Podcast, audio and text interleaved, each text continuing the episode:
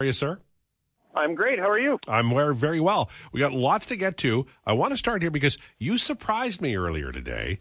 Uh, well, you did because I said, I said, look, do you want to talk about John Short? I wasn't sure. You know, I, I suspected you worked during the same time or a little bit the same era, but then you told me an amazing story. So please pass it along. So it's August 1979, and we're visiting Sathers in Banff, and Glenn Sather needs a new stats guy for the Oilers, and I'm 17. I'm 17 years old. And he says, listen, we're going into the NHL. We need a new stats, stats guy. Do you want to do it? And so I thought about it and said, uh, yes.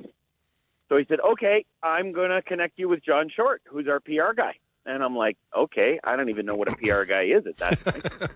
so, but I'm about to start university. Wait for it. In pre med, I know that surprised literally everyone listening to me right now. Yes. But I did. I, I started. Yeah, thanks very much. I really appreciate that.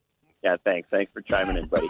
So uh, I started pre med at U of A, September 1979, and the Oilers are going to have their first NHL training camp at U of A Arena. So Glenn says, "Come over to the I don't know one o'clock practice." And I'll introduce you to John. So I go over. I'm sitting in the stand, and I see Glenn on the other side talking to this guy, and they start to walk over. And he's this big, tall guy, and it's, he's 42 at the time, which I had to look up. But so I'm 17, he's 42, and he introduces himself, and I'm like, "Hey, how are you?" And he goes, "Do you think you can do stats for this team?" And I said, "I think I can. I think I can, sir. I, I'll do my very best." He said, "All right." The great thing about John Short was he never got in my way or asked me a question the whole year. I think he was savvy enough to know that if I had any questions, I'd ask him, and he stayed right out of my way. So at the end of the year, I produced, I think it was 32 pages of the Oilers media guide for the next year. Mm-hmm. I don't know what he was expecting, but it obviously wasn't 32 pages. And he said to me, "Now I was supposed to be doing this, Al, for nothing, Right. which I was I was fine with." right. And he says, "You know what, Steve? You did so much work." He said, "Here's a check for two hundred and fifty dollars." He said, "I know it's not a lot, which actually it was a fair bit for me at that time. Mhm. It was about 10, 10 games of working at the Coliseum, so that was a lot." Yes. And he said, it, "It's not a lot, but it's just a stipend we're going to give you because of the job you did this year." And then after that year, he left, and Bill Tuele took over. And my opinion of Bill Tuele is, let's see, 179.7 degrees different of what my opinion of John Short is, and I'll leave it at that. But I I will never forget John for that, and I will never forget what a kind person he was to me. Because let's face it, I was a snot nosed kid showing up because Glenn said, "Hey, this kid can do the job." Turned out I could.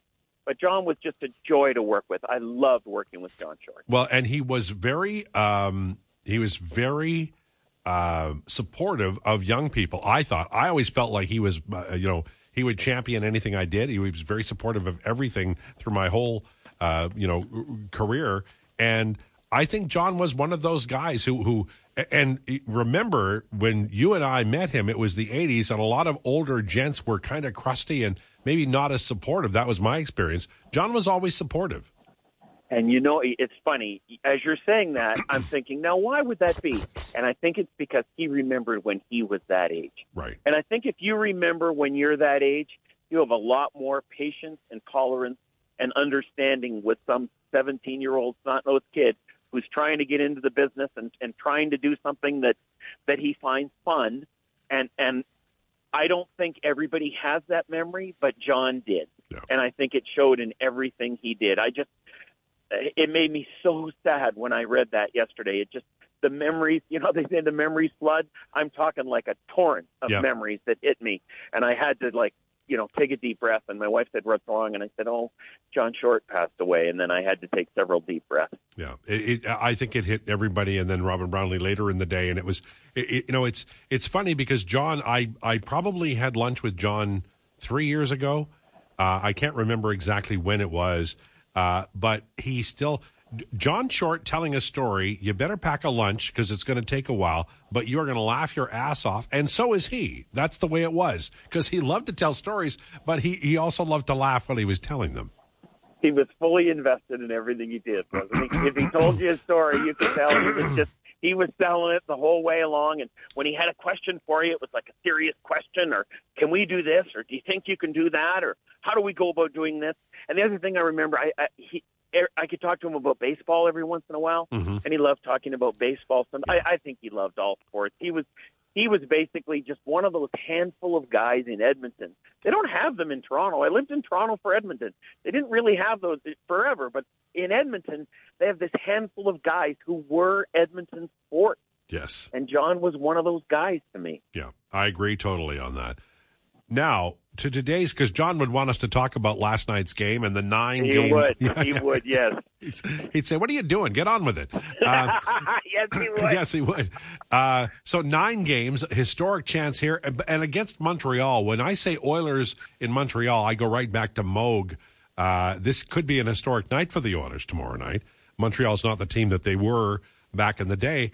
What are your thoughts? And maybe you know, I know you were in Montreal, uh, you know, at times for games. Montreal hosting Edmonton. What are your thoughts? Well, uh, same as you. I go right back to 81. And that, I was at game three, which is the game they eliminated the Canadiens in that series when Dave Hunter shut, I think it was Dave Hunter, right? Shut down Guy Lafleur. Um, That was, it was just stunning. But it was stunning in a strange way that never gets related because what, it wasn't a 100% stunning. Because when you thought, well, this is what happens in sports. Somebody ages out, and just at the time they age out, just like what happened to the Islanders in '84, Yes. they kind of aged out at the. Well, those Canadiens aged out right when the Oilers aged in. I'm sure that's not a term, but I'm going to use it. And it, when that confluence came together, you watched the game and you thought, well, it kind of makes sense Yeah. because if they're gonna they're gonna verge, this is when they're gonna do it. Yeah. And they did. So it was shocking, but not shocking at the very same time. That's that's the memory I get. Yeah, I, I agree. In '84, it was I, I remember so well. For me, the keys were the first game. Fuhr shuts out the Islanders, and that was like an indication that they were going to be able to win any way the Islanders would play. Secondly, a lot of injuries on the Islanders during that year. Bossy was his back was hurting them. There was a lot of issues as far as the veteran Islanders not being at 100%. And the third thing, I always I remember this because it was so weird. They played three games in Edmonton, games one and two in New York, and then three, four, five in Edmonton. They were going to go back, but the Oilers won it, and that for me that was a key because if you go back, you never know, Steve. You don't know, and I, I think I've related this before, but I'm going to do it again. So after that series ended, um, Glenn Sather was living in River, Riverbend, and I went over. I, I don't think I was interviewing him. I think we're just having a coffee and talking. and I said to him, I said, "When did you know you were going to win the series?" And he said, "At the Stanley Cup luncheon." And I said, "What do you what do you, what do you mean at the Stanley Cup luncheon?" So I think it was after Game Three. I'd have to look it up. So Oilers win, Oilers lose. Clark, Clark Gillies gets a hat trick. Oilers win, Stanley Cup luncheon. I Right. said, "How could you know at the Stanley Cup luncheon you were going to win?" And this is quintessential Glenn right here. He said, "I could see it in Al Arbour's face." Wow. And I thought, yeah. And I, I'll never forget that answer. And I thought, you know what? I bet you that's true. Yep. And once you see that and you go back and communicate it to the guys, I can see it in their face, guys. They know they're going to lose. That's it. That was the end of it. I thought that was the, it was the strangest answer I ever got, and also the answer that made the most sense I ever got. Well, and he Sather was like that though. You know, he the the the great thing about him uh, uh, when he was certainly when he was here was that he would give you even if it was a like a a, a, a, a belligerent answer, he would give you the answer, and chances are, if you thought about it, it was the right one. Oh, if you didn't want the truth, you shouldn't ask Glenn Sather the question. A hundred percent. And the problem with with a lot of media members is, oh, they don't want the truth. Like that's a stupid question. Well, I'm sorry to say, but it is a stupid question. And if you don't like that, I've been. I don't know if you've ever been told you just asked a stupid Oh question. yes, oh yes. Yeah, I have, and I remember exactly who did it. It was Stephen Valiquette. He was playing goal for the Toronto Roadrunners, and I thought, oh, I I actually said to him, okay, fair enough. And then we just carried on. But if you get offended by being told you asked it, because it, it actually was a stupid question that I asked, if you get offended about being told that, you're not going to like the person who said it. but Glenn's going to do that 100 out of 100 times. Yeah. And most guys just don't like that. Steve Lansky, our guest, Big Mouth Sports. So um, I'm asking this question of all the guests today, and it goes like this. If the Edmonton Oilers win the Stanley Cup this spring, you personally or the the generation your age, who obviously have seen five of them, what would what do you think the old guard will do the night of the Stanley Cup victory if Edmonton wins? Because I'll remind you what the generation we were did uh, in 84, 85, 87, 88, and 90, which is uh, just wander around Jasper Avenue mostly. The old guard being people my age? Yes. Well, I would say several of us will have some sort of cardiac event and have to go to the hospital. Um, others, others will be excited, but too old to do anything about it. Yes. Several may break hips jumping up and down, and the rest of us will be very thrilled that we've seen it happen again because you got so spoiled in the 80s. Like, it's just, it just seemed like it happened every year. And when Yeah. it didn't happen, they were close or there was some crazy Steve Smith reason why it didn't happen. And then now it just seems like frickin' eternity. And it would just be like, I, I don't even know how to respond anymore. Although I would be very happy that Connor McDavid and Leon Draisaitl got whatever size monkey it is on their back off. Yeah. That would cross my mind first. I, I remember in 91, uh, the Oilers lost, I think to Minnesota, as I recall, but I might be wrong. And uh, my father in law called me from Medicine Hat. He said, You know, son, sorry that your team didn't win. And I said, Ah, it's okay. I appreciate that. And he said, You know, I'm glad. And I said, Why are you glad? And he said, Because you've been such an arrogant jerk for the last decade about that team. and he was How would you? How would you not be? It's true, How would you right? not be an arrogant jerk. Yes. And yes. By the way, by the way, thanks for the frickin' '91 Minnesota reminder. I think if I'm not wrong, the Oilers might have won the first game, Yeah. and then they lost four in a row. And I'm still reeling. Like, how did they possibly lose that series? But anyway, um, how would you not have been arrogant? It's, It's like true. Yankees fans. How are Yankees fans not arrogant? They are arrogant. Montreal Canadiens fans in the 50s. How would they not have been arrogant? Of course they were arrogant. but the problem is, after that arrogance, there's this time period where you don't necessarily win. And that that's hard to gut through when you know what it can be and how great it was. And it's hard not to live in those days and hard not to remember them because I don't know about you, but those days for me are so vivid. It's kind of scary how much stuff I remember. It, It's it scares me every once in a while. Yeah, it's true. I remember where I was. I remember what I was doing. I, I also remember when I knew it was over because Terry Jones wrote an article. It was about Francois Leroux. Uh, and you know he was going to make the team and what they expected of him. And in the article, Jones, who you know he, he was very succinct, he said, "This is the message. The, the fact that this is happening, the message to Oiler fans is, it's over."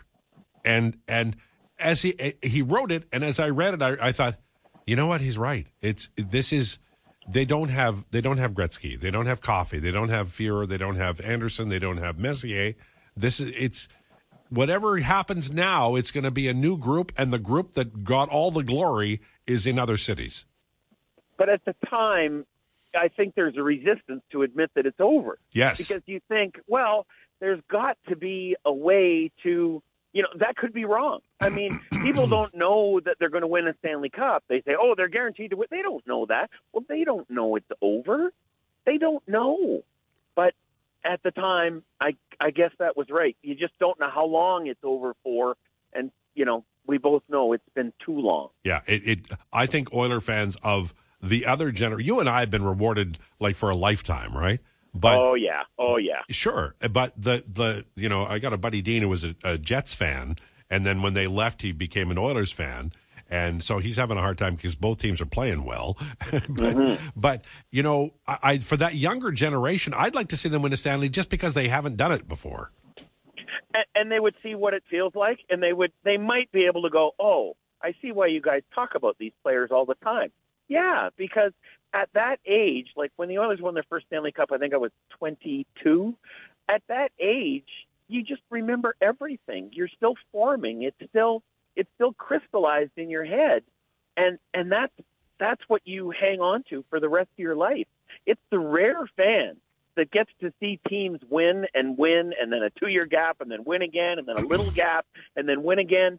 It it hardly ever happens. So you you got to take what you get when you can get it, Yes. and just relish it as long as you can. It- It's so true, and and and I think that that's what brings fans together. Like you know, I'm I'm I- I'm an Eagles fan. Well, if I meet another Eagles fan, it's a thrill because we're so far away from the city.